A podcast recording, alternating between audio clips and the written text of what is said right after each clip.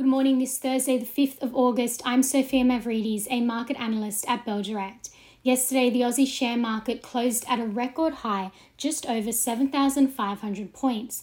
It was the major miners that led the market, with B H P reaching an all-time high, rising two point one percent as the iron ore price rebounded. Overnight, shares were mixed with broad selling over on Wall Street. The S and P five hundred fell zero point five percent after disappointing jobless data.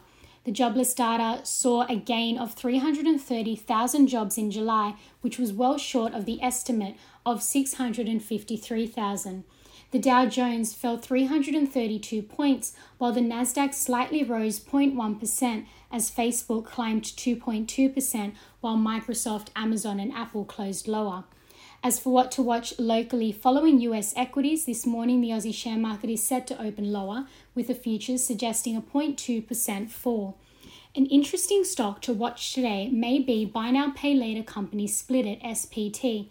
The stock seems to be benefiting from Afterpay's takeover announcement. Yesterday, S P T closed twenty-three percent higher, while the leading B N P L stocks such as Z one P and A P T closed with small gains.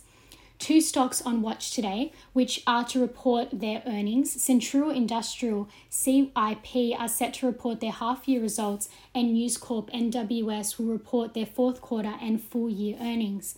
In economic news, yesterday retail sales data was released, which saw a rise of zero point eight percent. Household discretionary spending increased with increased electricity prices and an increase in fruit and vegetable prices. Today, balance of trade data for June will be released at eleven thirty a.m. Australian Eastern Standard Time. And the three top most traded stocks by Bell Direct's clients yesterday were Bank of Queensland, B O Q, Fortescue Metals, F M G and Silver Lake Resources, um, S L R. Moving to commodities, the oil price has sunk three point six percent to sixty-eight US dollars a barrel after U S stockpiles increased. Gold is up zero point eight percent and iron ore is also trading zero point eight percent higher at one hundred eighty-two US dollars fifty per ton. Now for some trading ideas.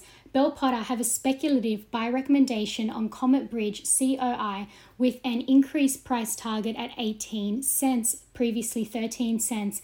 Yesterday, C O I rallied twenty-two percent in afternoon trade before closing higher seven point seven percent. This was off the back of the company announcing they are to acquire Australia Pacific L N G's thirty percent interest interest in the Marlow gas project. The deal will increase C O I's interest in the project from forty to seventy percent. C O I also reported a funding agreement with their joint venture Santos, S T O.